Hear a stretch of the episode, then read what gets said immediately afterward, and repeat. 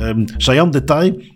Op een gegeven moment begon hij door te hebben, dit, dit, gaat niet goed. En is hij, dat hebben ze in de logs gevonden, is hij zelf gaan zoeken in de documentatie van de inlichtingendiensten of hij iets kon terugvinden over leak. Ja, dus in de logs, op die woorden zat hij te zoeken, omdat hij door had van, hé hey, wacht even, dit gaat niet goed. Um, nou ja, goed, ze hebben hem dus uiteindelijk gevonden. Hallo en welkom bij Das Privé, jouw wekelijkse privacy podcast. Iedere aflevering praten we hierbij over het reilen en zeilen in de wereld van privacy. Digitale spionage, boetes, datalekken, nieuwe technologie, privacy tools, oftewel alles dat er in een week gebeurt in privacyland. Ik ben Bart van Buitenen en samen met privacy-proleet Tim van Haren hebben wij het privacy nieuws van deze week gecureerd en eruit gehaald wat er echt toe doet. Deze week wordt ING beschuldigd van het bekijken van mails van 2000 werknemers. Uh, dat schijnt niet te mogen. We kijken naar een militair datalekje van epische proporties.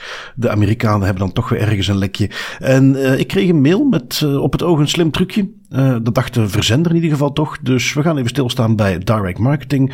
Verder hebben we nog tijd voor een koekje. Stoere taal vanuit Europa, waar waarschijnlijk niks meer mee gebeurt. Datalekken en wat autoriteitenactie. Yes, we can. Tim, ik trap meteen af met een update. Uh, we hebben hem nu toch al uh, een paar keer voorbij laten komen, maar er viel weer iets over te zeggen bij monden van de voorzitter van de AP, Aleid Wolfsen, over het lek van Nebu. Want wat vindt Aleid? Uh, Aleid vindt dat het, dat het wel eens handig kan zijn om nu bij dat gigantisch datalek, om de schade die de betrokkenen zou kunnen lijden uh, in de gevolgen van dit datalek, om die te gaan verhalen op de uh, partij die gebruik maakte van Nebu. Om, om dan nog eventjes kort te schetsen, Nebu was een, een tussenpartij waar een heleboel grote organisaties, onder andere ook marktonderzoekers, gebruik van maakten. Nebu is het slachtoffer geworden van een cyberaanval. Um, en dus zijn een heleboel partijen die gebruik maken van dat bedrijf, zijn die dus ook betrokken in de hele chain of, of issues en uh, zijn die eigenlijk ook slachtoffer van dat datalek. En wat Alet hier eigenlijk wil zeggen is dat um, de schade verhaald moet worden op, of kan verhaald worden op de partijen die even goed slachtoffer zijn in mijn ogen van dat datalek en niet bij Nebu zelf. Ik vind dat een klein beetje kort door de bocht misschien. Um, sowieso een, een, een, cultuur waar we elke vorm van schade gaan proberen verhalen met de vingerwijzen, vind ik. In sommige gevallen kan dat absoluut werken, in andere gevallen zou ik zeggen laten we daar voorzichtig mee omspringen. Maar in dit specifieke geval vind ik het vreemd dat er gewezen wordt met de vinger naar de mensen die gebruik maken van Nebu, naar de organisaties daar gebruik van maakten.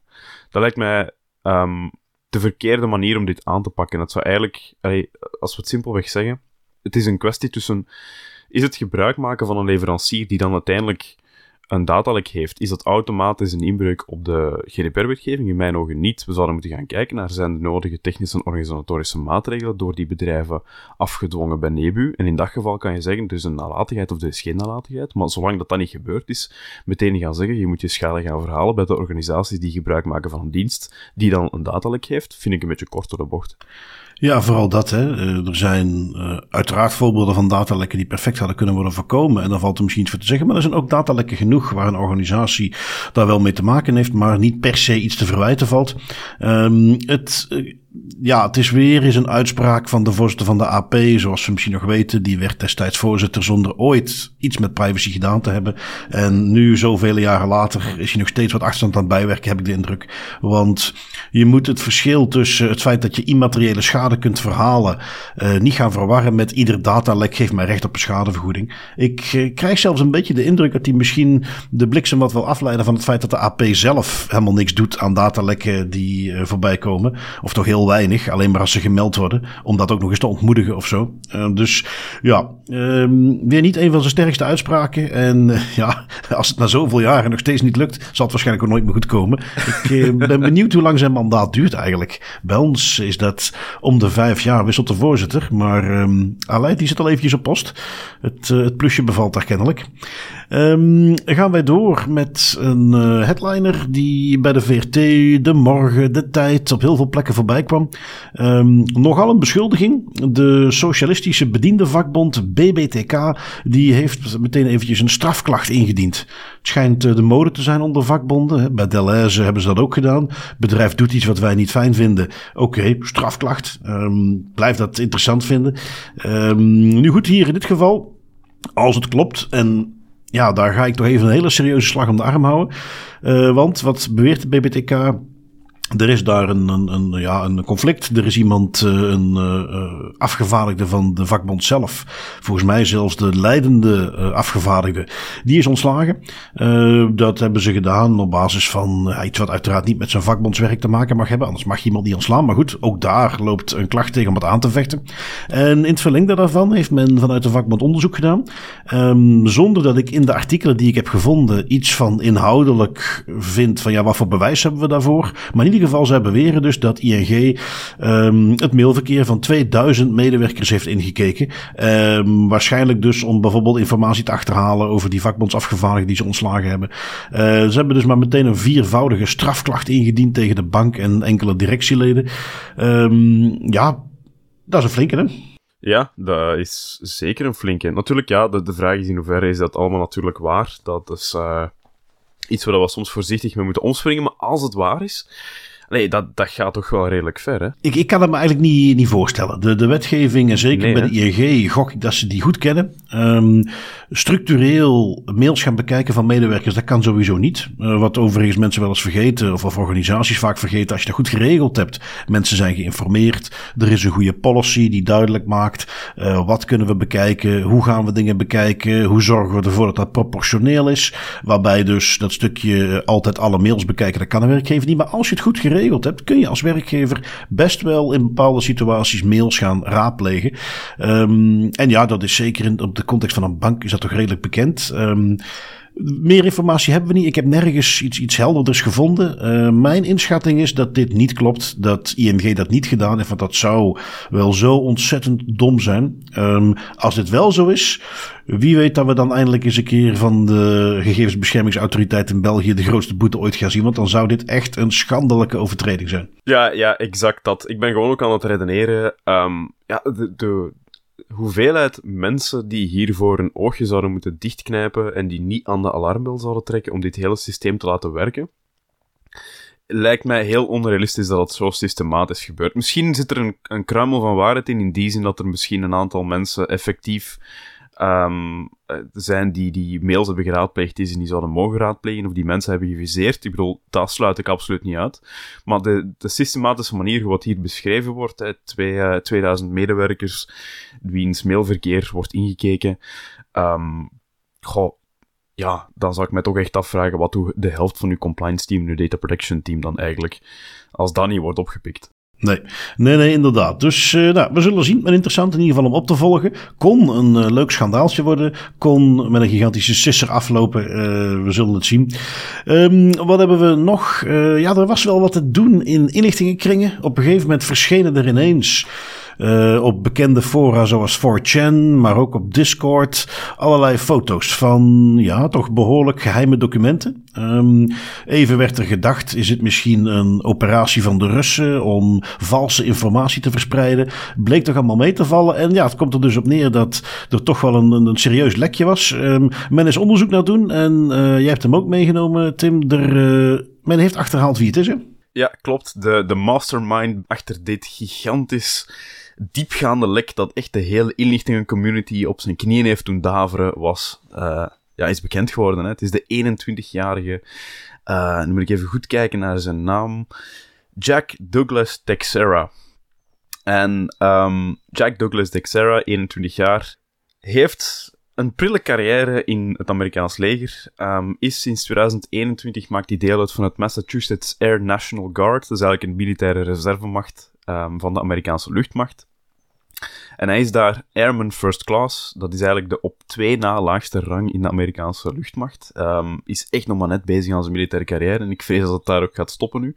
Het probleem met die, met, met, met die persoon is, die werd op een bepaald moment, hè, dus dat op twee na laagste rang in de Amerikaanse luchtmacht, heeft eigenlijk per definitie niet zo bijzonder veel, of zou niet zo bijzonder veel toegang mogen hebben tot geheime informatie. Zeker op dat niveau. Maar die werd opgeleid voor um, de inlichtingentak, de, het 102e Intelligence Wing.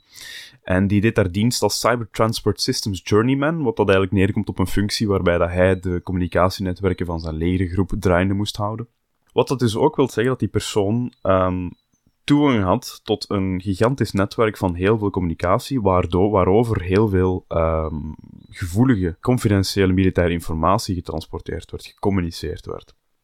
Zo ook plannen over um, de, de actuele status, de stand van zaken in Oekraïne, um, militaire strategieën, zeer confidentiële informatie die absoluut niet naar buiten mocht komen. En het probleem met Jack is, volgens mij heeft hij absoluut geen slechte bedoelingen, maar ja, heeft hij gewoon absoluut niet stilgestaan bij de gevolgen dat hij kon hebben. Want wat heeft hij gedaan met die informatie? Wel, Jack is um, a pureblood American, zeer trots op het feit dat hij in het Amerikaanse leger zit. Is daar ook niet, schromt daar ook niet voor om af en toe eens uh, daarover op te scheppen met zijn vrienden op Discord. Discord is een platform waar je eigenlijk vooral met, met je gamingmaatjes op kan chatten en bellen terwijl je eigenlijk aan het gamen bent. Een soort community platform. En Jack besloot op een bepaald moment, terwijl hij aan het opscheppen was over het feit dat hij in het leger zit en toch zo'n gevoelige dingen mag doen, om um, aan zijn beste vrienden te tonen van ja, kijk, het is echt allemaal wat ik zeg. Het is, ik ben niet aan het liegen, dus ik ga hier eigenlijk een heleboel geheime militaire documentatie lekken. Dat deed hij vervolgens ook, dus hij heeft die uh, militaire informatie die hij gewoon kon oppikken op de communicatienetwerken dat hij moest onderhouden, heeft hij vervolgens op Discord gepost. Hij heeft aan zijn vrienden gevraagd om plechtig te beloven dat dat niet verder verspreid ging worden. En ja, the rest is history, zou ik zeggen. Dat is vervolgens wijdverspreid op het internet, Discord, 4chan, allerlei fora en platformen. Um, met daarop ja, de vraag van wie heeft dat nu in godsnaam gelekt? Wel, het bleek een 21-jarige gamer te zijn die is wat opschippen bij zijn vrienden. Het is toch ongelooflijk hoe zo'n 21-jarige idioot, want dat kunnen we niet anders zeggen, uh, heel de intelligence community op de knieën krijgt. En uh, de Russen zijn erop gesprongen, want wat hebben die gedaan? Die hebben die lekken ook gevonden. Zijn dan vervolgens dingen die daarin zaten, zoals bijvoorbeeld de gegevens met informatie over de slachtoffers aan Russische en Oekraïnse zijde, die hebben ze opgepakt, hebben ze de aantallen aangepast en dan zijn ze die opnieuw gaan publiceren. Dus die zijn, dus je hebt een 21-jarige die echt voor elkaar heeft gekregen om op een loserige manier wat documentjes te gaan publiceren en op die manier echt rechtstreeks impact te hebben op een oorlog. Dan moet je hem toch nageven. Dat kunnen er niet veel 21-jarigen zeggen. Als je dan gaat kijken hoe die gevonden is. Um, de foto's die hij nam van de documenten. Ja, daar was dan op de achtergrond was een tafelblad te zien. Was een magazine te zien. Waren allerlei clues. Alsof hij er een spelletje van het maken was. En um, net voordat de FBI en andere organisaties dus uh, mee naar buiten kwamen. En die man gingen arresteren. Uh, was dus bijvoorbeeld, uh, was het geloof ik de Wall Street Journal of de New York Times samen met Bellingcat, zo'n heel bekend onderzoeksjournalistencollectief, um, die hadden ook net achterhaald wie het was. Dus zelfs zonder de macht van de inlichtingendiensten, de manier hoe die 21-jarige Teixeira die dingen publiceerde, was zo amateuristisch dat hij al door gewoon OSINT, dus Open Source Intelligence onderzoek, was hij al gevonden. Um, ja, ik, en die komt dus kennelijk uit een militaire familie, hè, dus waar ze een historie hebben van het land dienen. Zeker in Amerika is dat iets heel belangrijks. En ja, die carrière is nu heel drastisch ingekort. Dus um, ja, ja, ik hoop dat hij ervan genoten heeft van zijn korte populariteit. Um, Sayan Detail. Op een gegeven moment begon hij door te hebben, dit, dit, dit gaat niet goed. En is hij, dat hebben ze in de logs gevonden, is hij zelf gaan zoeken in de documentatie van de inlichtingendiensten of hij iets kon terugvinden over leak. Um, dus in de logs, op die woorden zat hij te zoeken, omdat hij door had van, hé, hey, wacht even, dit gaat niet goed. Um, nou ja, goed, ze hebben hem dus uiteindelijk gevonden. Uh, ja, Amerika kennende, uh, dit wordt niet uh, een taakstraf en sociale dienstplicht. Die gaat voor een paar jaar de bak in, hè? Uh, ja, dat is het minste dat ik ervan kan zeggen. Het laatste van arme Jack heb ik gezien is dat hij in een, in een rode t-shirt uh, werd weggeleid door politie. En dat hij eigenlijk ja, officieel gearresteerd is. Uh, uit zijn bed gelicht, bij wijze van spreken. Het is gek eigenlijk, want ja, we, we, allee, ergens is het ook ja, in een vreemde manier een klein beetje ludiek. De, de, aan de ene kant zitten we dan heel, zitten inlichtingendiensten en, en overheidsdiensten met hun handen in het haar van ja, fuck, we hebben hier um, bijvoorbeeld TikTok, een applicatie waar we schrik hebben en vrees hebben dat, dat we daar data van gaan lekken, dat we daar inlichtingendiensten hebben die erop gaan springen op al die data en daar gebruik van gaan maken. En dan langs de andere kant heb je 21-jarige mensen die uh, zeer confidentiële militaire informatie gewoon kunnen lekken op Discord. En ik denk ook, ik moet ook toegeven, het is, het is een 21-jarige gast, een idioot, dat mogen we zeker zeggen. Maar langs de andere kant, die vent heeft wel een opleiding gekregen om deel uit te maken van, van een element van een militaire eenheid dat zich bezighoudt met het onderhouden van het communicatienetwerk. Je zou ook mogen verwachten dat er toch echt veel harder op gehamerd wordt, dat die bezig zijn met bijzonder confidentiële stukken. Ja, goed. Uh, uiteindelijk, en, en dat bewijst nog maar eens, hè, we, hebben dat, we zagen dat jaren geleden al, toen er naar buiten kwam dat eh, Bush Irak was binnengevallen, terwijl er eigenlijk geen bewijs was dat er WMD's lagen, Weapons of Mass Destruction. We zagen het met Snowden, die op zijn eigen houtje dan maar beslist om uh, met een verstopte USB-stick data eruit te smokkelen en zo dingen aan het licht te brengen. En nu zien we het dus met onze 21-jarige, die gewoon via Discord dingen publiceert. Ik wil maar zeggen, als je wel eens van die complottheorieën ziet of hoe er een of andere overkoepelende wereldheerschappij is die ons allemaal uh, een rat voor de ogen draait. Ain't gonna happen. Mensen zijn te dom. Dit soort dingen komen naar buiten. Uh, kijk maar hoe het nu keer op keer gebeurt. Gewoon logisch nadenken. Dus in die zin uh, hebben we weer geleerd. Dat is dus hoe het gebeurt. Um, ik pak iets uit het leven gegrepen. Direct marketing. Uh, wat we allemaal kennen. Ik uh, wil gewoon, ja, het is ergens misschien een stukje opfrissing. Maar ik kreeg een mailtje binnen. Um, dat mailtje was, uh, ja, het context van de GDPR moeten wij u om toestemming vragen. Um, oh, en by the way, we hebben 10% korting op al onze spelletjes. onze website zit in een nieuw jasje. kom zeker even kijken. Wat is het idee dan? ja, je mag niet direct marketing sturen zonder dat iemand daar toestemming heeft gegeven. Of dat die al uh, gerelateerde producten heeft gekocht. Um, en wat doen sommigen dan als een trucje? Ja, we sturen een mailtje. En dat mailtje is een soort service mededeling. Um, ik noem maar wat. Als ik ergens ben geweest en ze sturen mij een mailtje over de wijziging van de openingsuren. Ja, daar hoef je geen toestemming voor te vragen. Dat is geen promotiemail, dat is geen direct marketing. Dan mag je mij sturen. Um, sommigen hebben dus wel eens gezegd van, ah weet je wat, we sturen zo'n soort mailtje. Maar dan stoppen we er eventjes ergens in die mail ook informatie over een promotie of een aanbieding. Dan zijn we lekker slim, want dat is ja, het is een service mail. Het is geen direct marketing. Um, nou ja, zo slim is dat dus niet, want ondertussen is daar al heel veel uh, rond gebeurd. En qua precedenten is al lang duidelijk. Ook op het moment dat je op die manier zo'n boodschapje erin verstopt, dan ben je weer gewoon direct marketing aan het versturen. Daar zijn ook al boetes voor opgelegd. Um, in dit geval, en dat is, uh, ik heb daar dus op gereageerd op dat mailtje. Um, niet het type waar ik denk van, oh, daar ga ik meteen klacht tegen indienen, want um, dit is, uh, om, om ze dan meteen eventjes een klein beetje reclame te gunnen. Ik heb ooit jaren geleden de V-Slicer gekocht, een mandoline, iets voor in de keuken. werkt prima, leuk ding, veel goedkoper dan als je die van een heel duur merk gaat kopen. Dus uh, dat zijn de producten van Burner. Ik kan je ze van harte aanraden, mooie Belgische verkoper die dat al jarenlang doet. Um, en die heeft dus kennelijk van Mailchimp de tip gekregen van ja, ja, je hebt hier een maillijst met wat wij noemen unsubscribed mails. En ja, die ga je allemaal een bericht moeten sturen, want van de GDPR moet je toestemming hebben. Um, uh, dus dat, dat, is de hoofdreden waarom ik dit aanhaal. Dat is dus iemand die eigenlijk met de beste bedoelingen de instructies opvolgt van Mailchimp. Ervan uitgaande, ja, Mailchimp zal toch wel weten hoe het zit. Uh, want ik had uh, dus een berichtje teruggestuurd en ik heb ook meteen antwoord gekregen. Um, dit was, ik weet niet of je dat al hebt meegemaakt, Tim, want ja, we zijn natuurlijk een beetje beroeps gedeformeerd. Wij gaan heel snel reageren. Ik pak dan een mailtje. Afhankelijk van mijn bui ga ik daar artikelverwijzingen de GDPR inzetten of net niet.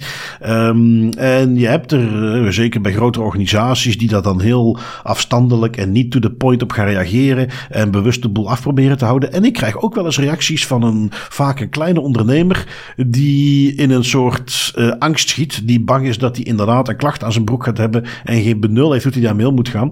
En dat gevoel kreeg ik hier een beetje. Waarbij op dat moment krijg ik meteen spijt dat ik zo'n uh, hoge poot mailtje stuurde.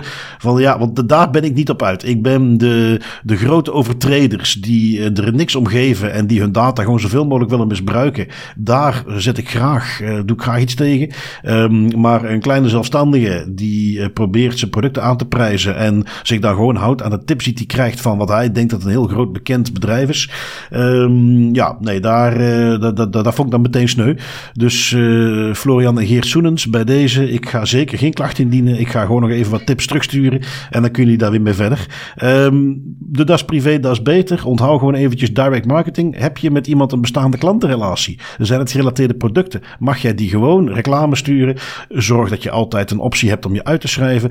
Heb je die relatie niet? Ja, dan ga je inderdaad altijd toestemming moeten vragen. En dan is een mailtje sturen met bij deze vragen we uw toestemming. En oh, by the way, we hebben ook een promotie op deze en deze artikelen. Is geen slim trucje, is gewoon dom en illegaal. Dus dan ga je misschien van uh, zo'n beroepsgedeformeerd figuur als ik nog een mailtje terugkrijgen dat die misschien wel eens een keer een klacht gaat indienen. Maar voilà, bij deze hebben we dus onze missie met Das Privé weer al eens bereikt door een van de kleine zelfstandigen in België te helpen om het goed te doen. En het is waar wat je zegt, hè, de, ik zie een heel groot verschil in attitude tussen uh, kleine zelfstandigen en grote bedrijven. En dat kan aan een heleboel redenen liggen. En ik denk dat een van die redenen, en dat is misschien een beetje sceptisch van mij, alleen cynisch moet ik eerder zeggen, um, ik denk dat een van die redenen ook is dat grotere bedrijven, die, die er ook al veel langer en veel meer mee bezig zijn, dat die ook een beter zicht hebben op wanneer ze eigenlijk door de mazen van het net potentieel glippen en dat er eigenlijk, zeker in België, er is handhaving, maar het is ook niet om te zeggen dat het bijzonder wijd verspreid en, en zeer hard gaat. En niet zoals een land zoals Spanje, waar de ene boete na de andere de deur uitvliegt. Dus ik denk, ik denk in een beetje meer een cynische blik dat grote bedrijven ook goed genoeg weten dat ze met heel veel kunnen wegkomen voor een hele lange tijd. Uh, dat zien we bij cookies, zie ik dat bijvoorbeeld heel vaak dat dat argument wordt aangehaald van, goh ja, iedereen doet het en als wij het niet doen, dan hebben wij een commercieel, uh, dan, dan hebben andere bedrijven een commercieel voordeel, terwijl wij dan natuurlijk de, de goede jongen uit gaan hangen, gaan andere bedrijven gewoon het lekker blijven voortdoen en er gebeurt niks. Ja, dat is een argument. Um, Terwijl een kleine zelfstandige die daar ook niet elke dag mee bezig is, of die ook niet altijd een DPO-hoofd rondlopen dat daarover kan informeren, ja, die, die zien die grote boze GDPR-wetgeving misschien, die hebben daar iets over gehoord of over gelezen en die krijgen meteen schrik. Dus daar kan dat ook voor een stuk aan liggen. Um, maar ik vind het altijd leuk. Ik vind het ook heel tof om te werken met kleine zelfstandigen. Die, je kunt daar ook veel sneller eh, positieve impact creëren dan in een groot bedrijf waar het allemaal een beetje logger moet lopen. Ja, ja, inderdaad, absoluut. En uh, ja, dat zijn inderdaad niet degenen waar uh, ook ik er uh, van op uit ben om daar eens eventjes lekker een klacht nee. in te dienen. Dat is veel leuker om dat te doen tegen grote bedrijven. Dan heb je ook dat David versus Goliath gevoel. Voilà, de freedom fighter. Um, eens even zien, wat hebben wij? Ja, weet je wat, Tim? Deze ga ik jou gewoon uh, lekker laten uitleggen. Want je hebt iets meegenomen dat gaat over juicejacking. Nou, vertel ons eens even wat dat is. Ja, juicejacking is iets dat om de paar jaar, uh, zeker in de security community, de kop opsteekt voor de een of andere vreemde reden. Vaak gaat dat gepaard met een FBI-waarschuwing. Wat is juicejacking, om dat kort uit te leggen? Um, dat het principe achter juicejacking is dat je ergens je gsm oplaadt aan een publieke laadpaal of whatever, of in een luchthaven. Maar in plaats van dat je gewoon eigenlijk een, uh, een, oplaadkabel in je gsm steekt, steek je eigenlijk een kabel in je gsm die ook veel meer doet, die gebruik maakt van bepaalde security vulnerabilities. Om bijvoorbeeld data uit je telefoon te halen, om malware op je telefoon te zetten. Um, zo lok je je eigenlijk met het idee dat um, je, gsm ergens gratis of gewoon dat je gsm ergens kan opladen. En van, van het moment dat je hem insteekt, een beetje zoals een USB met malware, dan gebeurt er van alles dat eigenlijk niet de bedoeling is. Elke paar jaar, zoals ik al zei, steekt dat de kop op, wordt daar een soort freak-out um, in de media. De, de FBI springt erop, begint dan ook een waarschuwing uit te zenden van pas op, steek nooit je gsm in een oplaadkabel uh, in een luchthaven of in een broodjesbar ergens. Want het kan wel eens zijn dat je een slachtoffer zou worden van juicejacking. En in theorie, absoluut waar. Hè? Volledig mee akkoord. Juicejacking is iets dat wel al een aantal keer uh, is voorgekomen. Dat, uh, ja, dat het, risico bestaat inderdaad dat je ooit het slachtoffer wordt van juicejacking als je gewoon je gsm in inert welke kabel blijft steken. Dat, dat is absoluut waar. Maar ik heb nooit, en ik weet niet of dat, of dat, ik daar, of dat, dat bij mij ligt, Bart, of dat dat ook bij jou zo is, maar ik heb nooit echt die, die hype en die freak-out begrepen over juicejacking en de reden waarom de FBI om de zoveel jaar met een nieuwe waarschuwing komt daarover. Hè. Het risico in mijn ogen is zo theoretisch en zo abstract. De, we mogen ook niet vergeten, het is niet omdat je een kabel in je gsm steekt dat dan automatisch uh, heel je gsm open en bloot ligt. Nee, er zijn heel veel security maatregelen genomen, um, softwarematig ook, om ervoor te zorgen dat dat niet zomaar kan. Dus men moet al gebruik gaan maken tegenwoordig van een of andere security vulnerability die nog niet gevonden is, die nog niet gepatcht is, om daar misbruik van te maken. Alleen ik, ik zie niet echt waarom er zo'n heisa over wordt gemaakt. Nee, nou, ik vind het ook wel grappig hoe dit nu zo opgepikt wordt. Dat ook uh, organisaties zoals de IFF daar dan op hun beurt een artikeltje aan wijden om te zeggen waarom je niet druk op moet maken. Want eigenlijk, dit kwam gewoon vanwege een tweet van de FBI Denver Field Office. Dus een of ander subkantoortje van de FBI heeft een Twitter-account en daar hebben ze het nog eens op gepost. Waarschijnlijk uh, iemand die meer de social media daar doet en die nog eens een keer uh, het publiek wilde bereiken. Dacht ik ga iets doen voor het brede publiek.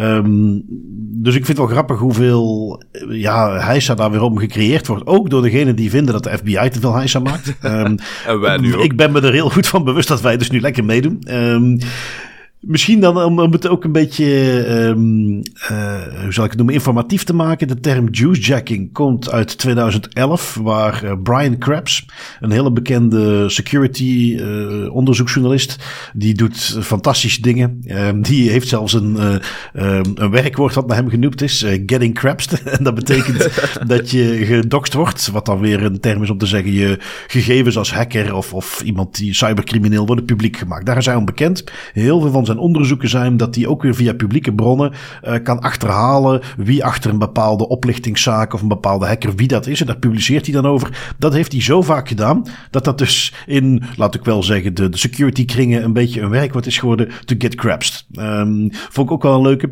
Um, dat gezegd zijnde, uh, als je daar eventjes uh, logisch over nadenkt, dan zie je ook meteen, en dan hebben ze het over vliegvelden waar je dan niet zomaar in moet pluggen. als ik als inlichtingendienst of als hacker er niet beter op kan vinden dan gewoon willekeurige laadstations te gaan hacken. Daar de tijd in te stoppen om dat voor elkaar te krijgen. Mijn zuur verdiende uh, vulnerabilities, kwetsbaarheden die ik heb te gaan misbruiken om willekeurige mensen hun telefoon te gaan pakken. Ik zie het niet gebeuren. Um, dus ik moet toegeven, het is iets waar ik me nooit echt heel erg druk om heb gemaakt. Um, zoals dat ze mooi zeggen, uh, your threat model is not my threat model. Uh, ik ben geen inlichtingenofficier. Ik ben absoluut niet interessant genoeg om het doelwit te zijn. Um, en als je voor de rest gewoon zorgt dat je je telefoon regelmatig update, verwacht ik dat die kans redelijk klein is. Nu kan het kwaad om uh, voor dat soort gelegenheden in plaats van een datakabel die je klassiek hebt, een kabeltje te gebruiken wat alleen maar stroom door kan laten, zodat je het risico ook voorkomt. Of heb je toevallig als gadget ergens op een beurs zo'n USB condom gekregen die je dan eroverheen kunt doen, uh, waarmee je dan ook het dataverkeer blokkeert. Ja, kun je niet mee verkeerd gaan, maar het is niet iets waar ik me dagelijks druk om maak, nee. Nee, nee, precies dat. Hè. Het, is, het, is, het is vooral... Het, het, ja, ik, ik, het is echt elke paar jaar dat dat is in de media komt. Um, en en ja. dat is onterecht in mijn ogen. Ja, ja, ja, opnieuw vergeet niet die term, die komt al uit 2011. Hè. De technologie ja. security is uh, flink geëvolueerd sinds 2011. En het is zoals dat je zegt, Bart, als de inlichtingendiensten zoveel interesse hebben in iemand zijn of haar gsm, ik bedoel, met dat budget om dat allemaal te kunnen bewerkstelligen, kunnen ze evengoed ook gewoon een Pegasus abonnement afnemen en het zo doen. Precies, inderdaad. Er zijn makkelijkere manieren. Nee, dan uh, kunnen we beter iets pakken wat, wat dichter bij huis ligt. Iets wat um, Max Schrems aan heeft gekaart, of om precies te zijn, want niet alles wat Noip doet is Max Schrems vanuit Noip, dus zijn organisatie. Uh, je weet dat zij de, een aantal, uh, ja, hoe zal ik het zeggen, uh, privacygevechten aangaan. Waarbij ze denken, hier gaan we eens tegenin. De bekendste is natuurlijk cookies. naast de activiteiten rond de uitwisseling van data tussen de Verenigde Staten en Europa. Nou, rond die cookies hebben ze nu weer iets, iets nieuws als doelwit. we hebben namelijk gezien dat bij, en ik moet toegeven, ik heb dat eigenlijk bij ons nog niet echt gezien. Ik kan me niet meteen een voorbeeld herinneren. Maar zeker in Duitsland, Oostenrijk, is er iets, iets populairs wat de kop op is gestoken. Dan kom je op een pagina, Der Spiegel doet dat bijvoorbeeld. Um, dan krijg je daar die pop-up voor cookies. Op het moment dat je die cookies niet wilt, dan mag je de website niet op. En kun jij kiezen om te betalen voor een abonnement. En uh, ja, er is vaak discussie over geweest. Kan dat wel, kan dat niet? Uh, maar dus Noip heeft daar nu weer een nieuwe actie van gemaakt. Dat is ook de reden waarom jij hem hebt meegenomen, Tim. Want uh, de pay or OK, zoals dat dan heet, hè, of we betalen of we worden getracked, dat is iets waar Noip zich niet in kan vinden. Maar waar ze recent ook een zaak voorbij kwam bij de, als ik me niet vergis, Oostenrijkse autoriteit. Ja, klopt. Het was een zaak specifiek tegen de Oostenrijkse krant Der Standaard. Um, want wat die, die krant, dat, dat, dat, dat mediaplatform had gedaan, um, die hadden zo'n pay-or-okay-model eigenlijk toegepast op hun website. Dus het, het, idee daarachter is heel simpel. Kijk, je komt op de website, je ziet een artikel, je wilt dat lezen, en je krijgt dan via een cookie paywall eigenlijk de vraag, um, kijk, ofwel accepteer je cookies en tracken we je, en kunnen we op die manier een klein beetje uh, profiteren van het feit dat jij op deze website bent, of je neemt een abonnement af en op die manier verdienen wij geld. Nou ja, dat was eigenlijk de vraag. En dus het idee is, ja, als je niet betaalt, dan geef je eigenlijk een blanket consent, een blanket toestemming voor alle cookies. Um, en daar is nu iets nieuws over, dus of dat die cookie paywall, of dat dat iets is dat illegaal is of niet, daar is voorlopig geen uitspraak over gedaan. Um, daar is men niet echt op ingegaan, maar er is vooral ingegaan op dat idee van die blanket consent. Van als je niet betaalt en je zegt, oké, ja, ik zal dan maar accepteren dat jullie mij tracken, um, dat mag niet gelijk staan volgens de nieuwe uitspraak van de, van de Oostenrijkse autoriteit. Dat mag niet gelijk staan aan een catch-all toestemming. Je moet nog altijd, volgens de GDPR-wetgeving, specifieke toestemming kunnen geven voor elke vorm van tracking en eigenlijk voor elke, elke vorm van cookie die geplaatst wordt op jouw uh, device. Dus dat is nu iets dat gaat, dat gaat aangepast worden, dat zou aangepast moeten worden in, in navolging van de uitspraak van de Oostenrijkse autoriteit. Maar er zijn ja, een aantal kinks in de kabel die dat wel eens zouden kunnen voorkomen. Hè. Het, het um, men is nu een beetje aan het kijken van hoe kunnen we dat praktisch oplossen, want wat is nu het alternatief? We kunnen geen blanket consent meer vragen. Ja, wat moeten we dan doen? Moeten we dan de, de, de waarde van elke cookie waarmee dat we jou potentieel kunnen tracken, moeten we die dan ergens gaan schalen met het bedrag dat wij vragen om uh, onze website te kunnen staande te kunnen houden? Want daar is ook een, een proportieprobleem dat Northern Business heeft, uh, heeft ontdekt. Um, bijvoorbeeld in de der standaard subscription in dat model. Um, ze hebben dat een beetje onderzocht en wat bleek daar? Wel, als jij zegt van oké, nee, ik um, accepteer het niet om een, een, een, abonnement aan te gaan, ik, het is goed, track mij maar. Ja, in principe betekent dat dat eigenlijk maar een paar cent verdiend wordt op de advertising die getoond wordt. Um, dat staat in contrast met de 96 euro per jaar dat je zou betalen voor een abonnement. Um, en dan is natuurlijk ja, niet moeilijk om de connecties te leggen en te denken van ja, op dit moment is de standaard eigenlijk aan het profiteren van een fundamenteel recht voor gegevensbescherming. En dat is ook niet de bedoeling, dat is ook niet iets wat dat incentivized zou moeten worden, waar gelukkig de, de Duitse, de, niet de Duitse, de Oostenrijkse autoriteit nu is opgesprongen. De vraag is dus nu, ja, hoe gaat men dat dan gaan doen? Hoe gaat men die schaal gelijk trekken tussen wat gaat men vragen van bedrag en op welke manier gaan we de waarde van die cookies dan gaan plaatsen? Want daar is nu een proportioneel verschil. Ja, en uh, ik, ik, mis in die discussie, want het komt dus gewoon hierop neer. Uh, misschien nuttig om mee te geven. In België, de gegevensbeschermingsautoriteit is daar wel heel duidelijk in geweest. Nee, dit kan niet. Ja. Um, wat meteen verklaart waarom we het hier niet zien natuurlijk. Hè. Maar goed, het laat het, uh, ik zou me niet verbazen als men dat toch eens een keer gaat proberen. maar dus hier heeft de Belgische autoriteit gezegd, nee, dat kan niet. Je kunt niet mensen de keuze geven tussen of je moet betalen of je accepteert onze cookies. Um, dat is het andere eind van het spectrum. Want je ziet dus dat de andere autoriteiten die hebben eigenlijk in de uitspraak tot nu toe meegegeven. Nou, het kan wel, maar. Eh, de klassieke privacy context natuurlijk. Um, en dan dus ja, precies wat jij zegt. Je kunt niet gewoon een volledig abonnement gelijkstellen met het feit dat mensen anders cookies uh, zouden accepteren. Um, maar wat ik dan dus altijd mis is waarom maak je die organisatie het zichzelf zo moeilijk? Ga gewoon naar een niet-cookie variant. Doe het gewoon, verkoop je reclame zoals je altijd doet, maar doe het zoals het dat nu ook op een aantal Vlaamse platformen nu gebeurt. Uh, Tweakers is daar trouwens ook heel bekend mee, dat zij nu contextuele reclame doen en niet meer op basis van cookies. Dus je hoeft het jezelf allemaal zo moeilijk niet te maken. En als je het dan toch wil doen, ja, hou dan gewoon even rekening mee. Je kunt niet zeggen wij vragen 96 euro per jaar, uh, omdat jij de cookies niet wilt accepteren, terwijl de de cookies zelf, als je die accepteert en dan wordt reclame aan jou verdiend, hebben we het inderdaad op misschien een paar cent per bezoeker. Dus um, op zich, het is het is niet zo heel moeilijk. Uh, ik, ik vind het in die zin ook wel goed dat de autoriteiten de nuance maken tussen ja, we kunnen het niet gewoon verbieden dat je wat geld wilt verdienen aan je content. Het moet niet allemaal gratis zijn, dat snappen we ook wel.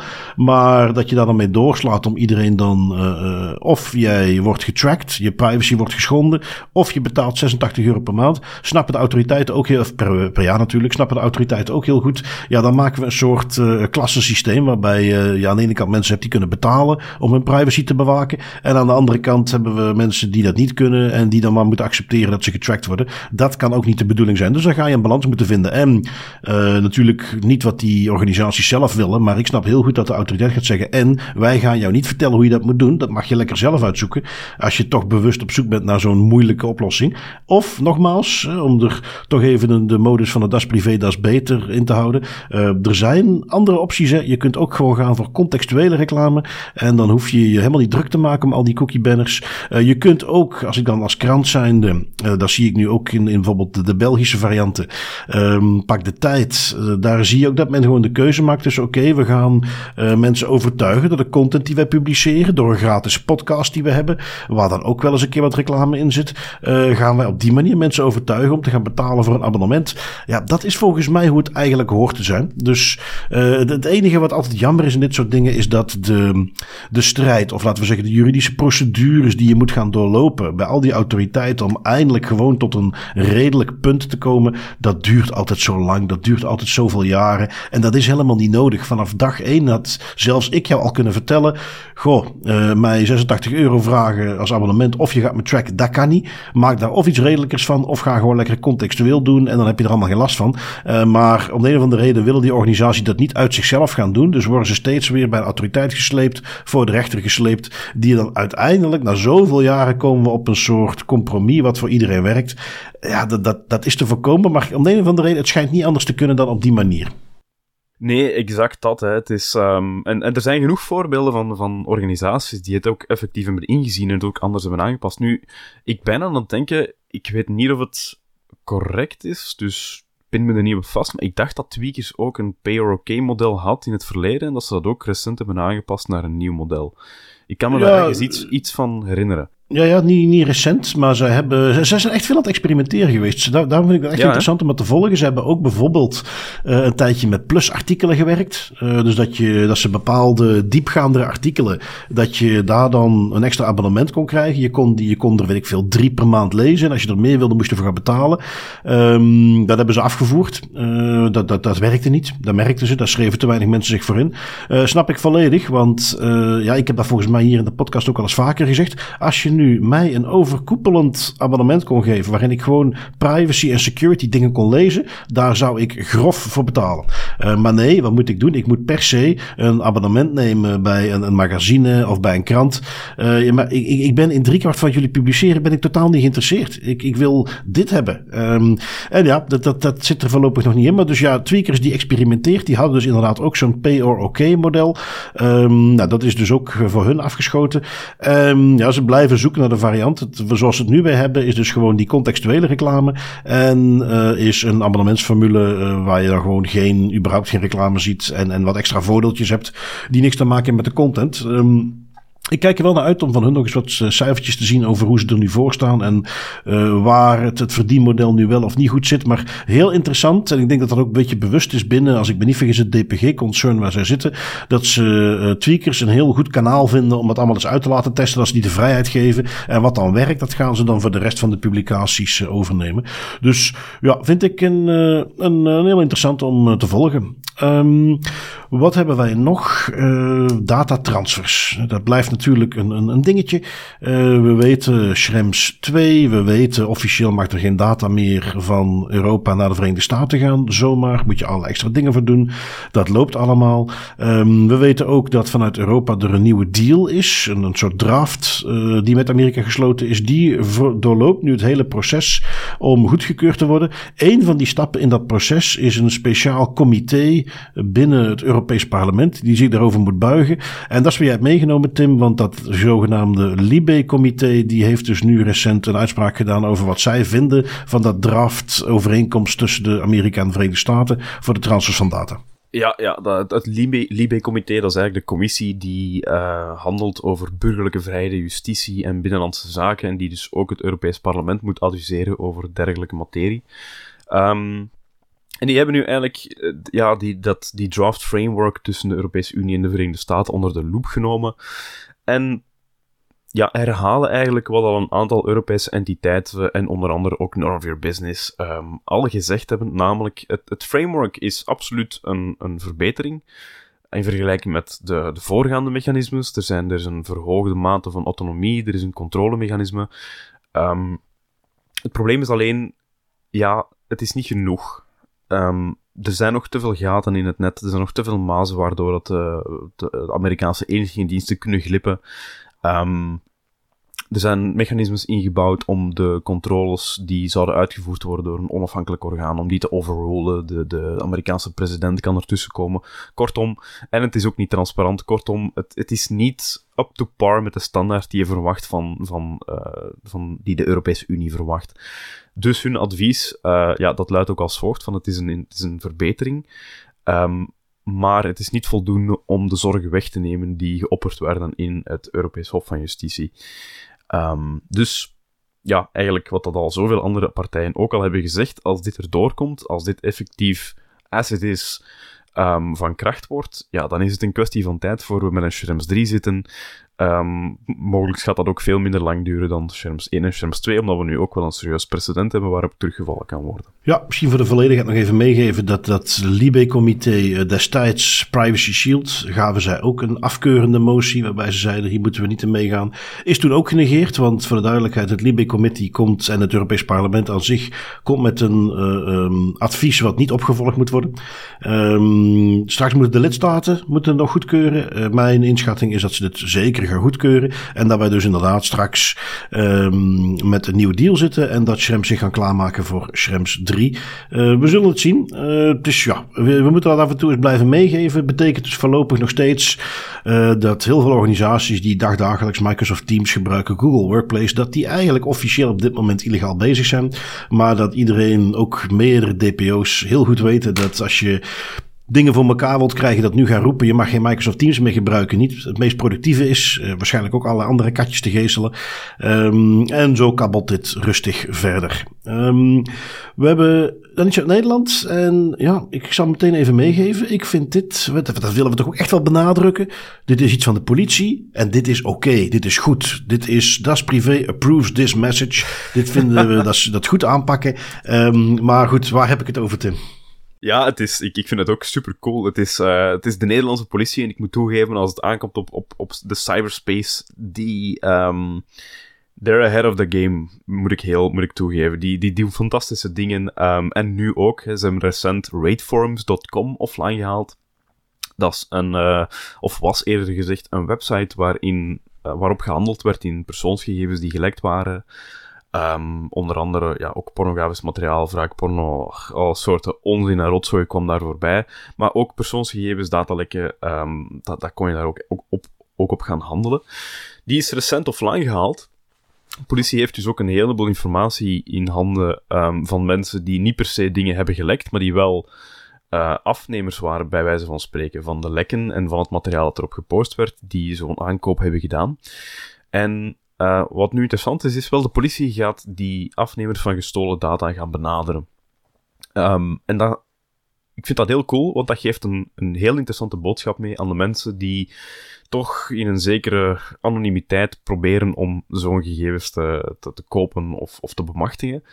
Um, de boodschap is dan nu heel duidelijk van, kijk, sorry jongens, jullie platform is offline gehaald. De mensen die hier dingen op gekocht hebben, jullie worden ook gezien. We gaan het niet alleen hebben over de mensen die de lekken erop hebben gezet en de mensen die de, data verkopen. Maar we gaan ook kijken naar wie de data gekocht heeft en waarvoor. En die onderzoek, dat onderzoek uh, dat gaat nu door. Hè. Daar gaan waarschijnlijk nog een heleboel dingen uit gaan komen. Um, maar ik vond dat toch ik vond dat mooi. Uh, de politie, de Nederlandse politie doet dat regelmatig. Toch is een reminder geven aan cybercriminelen en afnemers van, van de buit van cybercriminelen. Dat ze gezien worden en dat die anonimiteit van het internet uh, in dit geval toch niet zo sterk is als dat soms lijkt. Jij gaf het al aan, het is iets waar ze zelf uh, wat mee vooruitlopen. Zij doen vaker dit soort acties. En uh, ja, vooral de manier hoe ze dat een beetje trollen wat ze doen. Je moet het ze toch nageven. Het is... Uh, ja, het is, ik denk dat het ook heel effectief is. Als je dat voorstelt, jij bent iemand die zo'n dataset heeft gekocht en ineens uit het niets krijg jij zo'n berichtje binnen van de Nederlandse politie. We weten wie je bent en uh, je zit bij ons op de radar en let maar op, binnenkort uh, gaan we daar eens iets mee doen. Uh, ja, nee, dat, kan ik alleen, dat kan ik heel erg waarderen. Dus um, het is iets, ja, misschien ook weer ik hoop dan wel eens te denken, dat is iets waar de Nederlandse politie gewoon vaker mee uitpakt. En waar wij hier niet zien, want um, op basis van mijn beperkte kennis lijkt het alsof daar men in Nederland toch echt wel een heel stuk verder staat. Ja, ja, absoluut. Um, de manier hoe, dat ze, hoe dat ze daarmee omgaan en ook de, de, de wijze waarop ze daar transparant over communiceren naar de buitenwereld toe dat vind ik heel tof. Um, het is ook al een aantal keer gebleken dat de Belgische politie bijvoorbeeld meedeed aan dergelijke acties, of, of dat ze ook zelf uh, bepaalde acties op poten hebben gezet. Succesvol.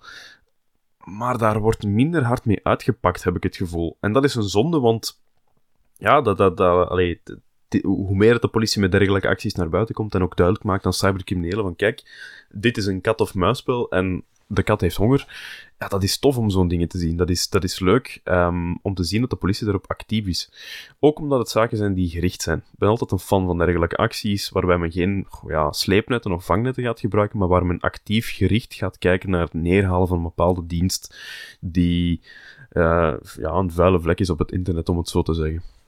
Nu, als je het dan hebt over uh, een vuile vlek op het internet, dat is iets wat we uh, wel eens terug zien komen als je kijkt uh, in de context van open source software. Het is iets waar we het, we hebben het daar vaak over, omdat daar ook vaak privacy technisch gaat men daar uh, goed mee om. En wat je heel vaak ziet is dat hele grote bedrijven die maken op allerlei manieren in hun eigen software, die ze wel voor grof geld verkopen, maken die ook gebruik van open source componenten. En zo heel af en toe valt daar eens zo'n open source componentje, valt is door de mand. Daar zit een kwetsbaarheid in. Dat is dan iets wat door één of twee mensen in hun kelder af en toe is bij bijgehouden. Dan sturen ze een updateje. En een van die hele bekende open source tooltjes die in heel veel van die grote software zat, dat was Log4j. Um, of zo heet het ook de kwetsbaarheid in die software. Dat is iets, en dat is trouwens waar ik net even naar het zoeken was, want ik was dus benieuwd, hebben wij dat destijds in onze uh, podcast? Want uh, dat is, is, december 2021. Ik was even aan het denken van, goh, was dat uh, het eerste jaar dat wij bezig waren? Eigenlijk waren we dus al langer bezig. Um, en ik kon hem niet terugvinden. Dus we hebben het er toen niet over gehad. Voor zover ik kon zien. Of in ieder geval niet toen het echt bekend werd. Um, het is dus iets wat, wat uh, op heel veel plekken. Ik weet ook bij een aantal bedrijven waar ik toen voor werkte. De IT-dienst was daar dagen mee bezig geweest. Kerst 2021 was voor sommigen echt. Hoe kunnen we Log4j zo snel mogelijk verhelpen? In ieder geval, um, waarom begin ik daar nu weer over? Um, dat is iets wat toch heel vaak bleef doorwerken. Waar dus organisaties die die software gebruikten. Die zo'n update doorkregen van hey, je moet dit gaan patchen, want deze kwetsbaarheid die moet je gaan verhelpen. Dat gebeurt niet altijd en dat leidde, want dat is iets wat helemaal in het begin niet helemaal duidelijk was, maar nu zien we dus dat dat echt wel tot flinke datalekken heeft geleid. Nou, daarom begin ik erover, want we hebben dus uh, Suffolk County in New York. Um, ja, wij vergeten wel eens hoe uh, sommige dingen uh, erg groot zijn in Amerika. Hè. Suffolk County klinkt als een klein suf dorpje ergens. Uh, maar we hebben het wel over 470.000 inwoners in die county.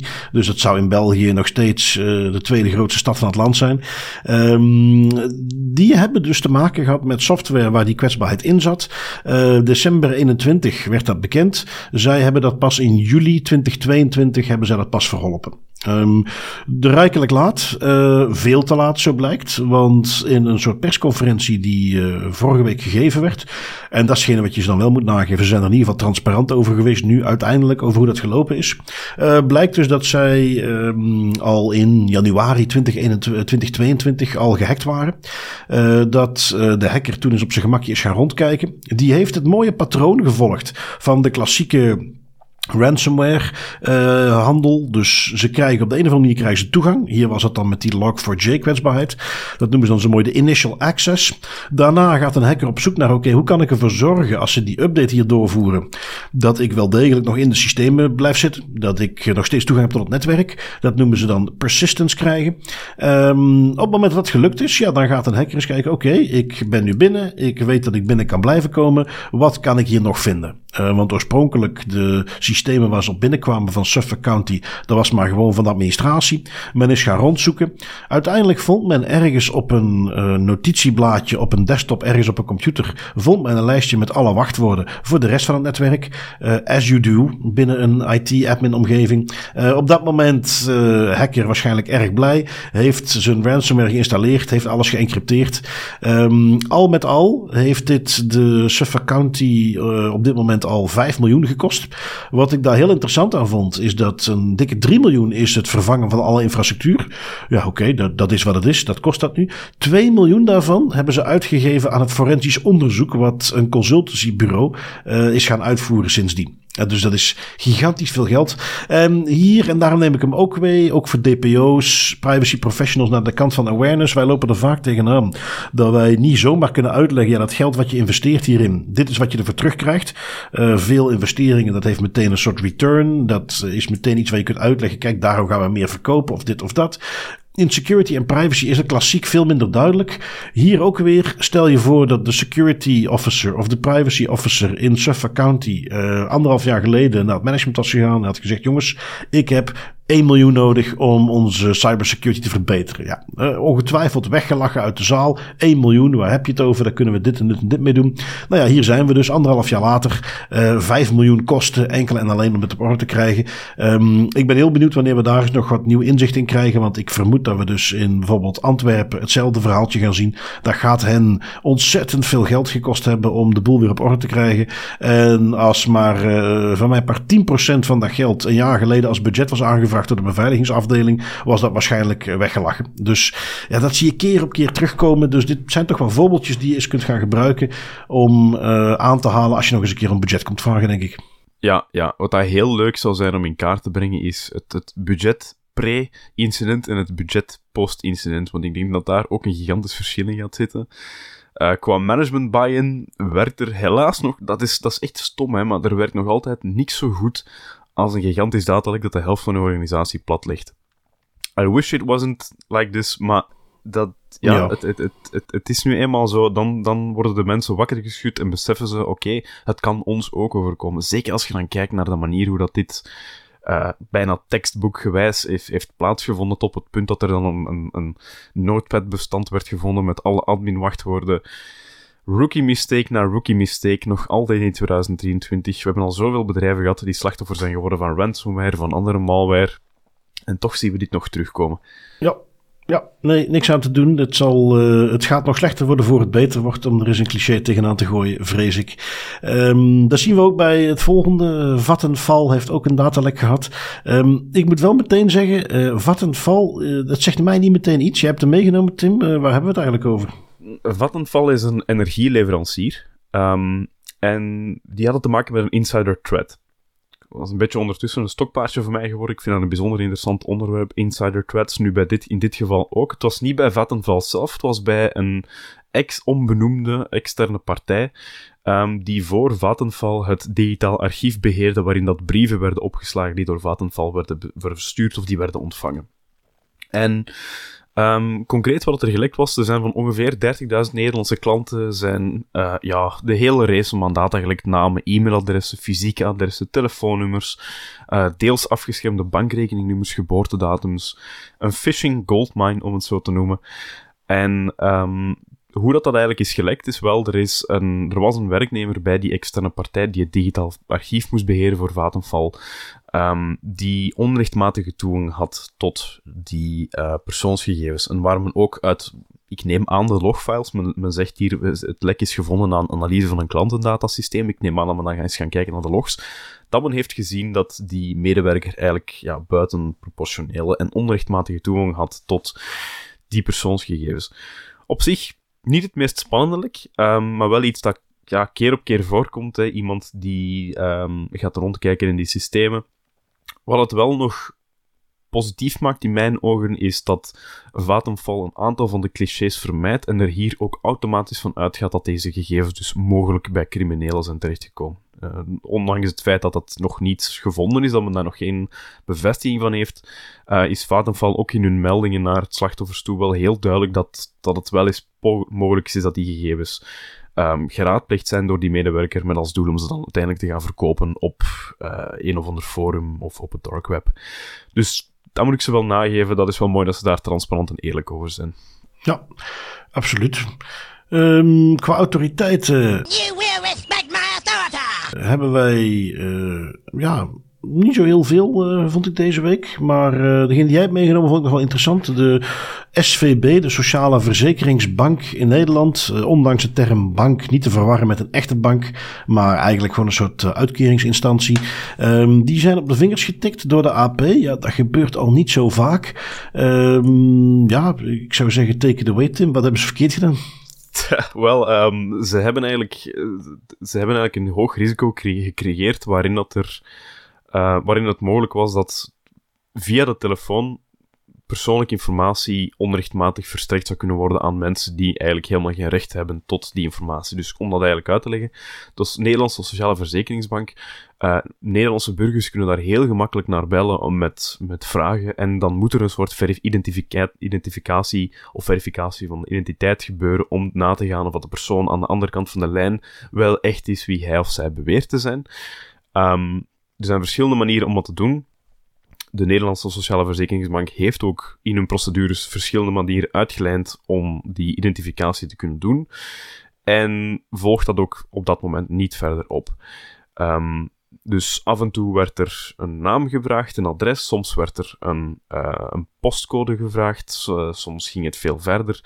Het was helemaal niet uh, consequente manier hoe dat de medewerkers van de Sociale Verzekeringsbank te werk gingen om die identiteit te kunnen verifiëren. Um, het ging ook vaak niet ver genoeg. Het, het, was vaak gewoon genoeg dat ik bij wijze van spreken bel naar de bank en zeg: Hallo, ik ben Tim van Haren en ik wil informatie over mijn dossier. En dat de, andere, dat de medewerker aan de bank dan aan mij vraagt: Oké, Tim, kan je even je, je postcode zeggen? En ik zeg dan mijn postcode. En dat was voldoende om mij eigenlijk te verifiëren. Ja, natuurlijk, als we het hebben over de Nederlandse, de Nederlandse Sociale Verzekeringsbank, ja, en de, de, hoeveelheid informatie dat zij hebben, dat kan best wel ver gaan. Er zitten heel veel persoonlijke gegevens in, rekeninggegevens, burgerservice nummers, informatie over inkomens, burgerlijke staat, zelfs werkgeschiedenis, dat kan heel ver gaan. Als dat eigenlijk allemaal beschikbaar is door gewoon een controle van een postcode en een naam, ja, dat is natuurlijk te zwak. Uh, en zo vond ook de AP Daarvoor heeft de bank een boete, allee, de, de, de SVB hebben een boete gekregen van 150.000 euro en moeten ze nu ook corrigerende maatregelen treffen om die verificatietechniek uh, te gaan verbeteren doet me denken, wat ik rond deze zaak nog voorbij zag komen, een beetje de trend bij de AP, is dat het oorspronkelijk in 2019 was er aan een klacht over.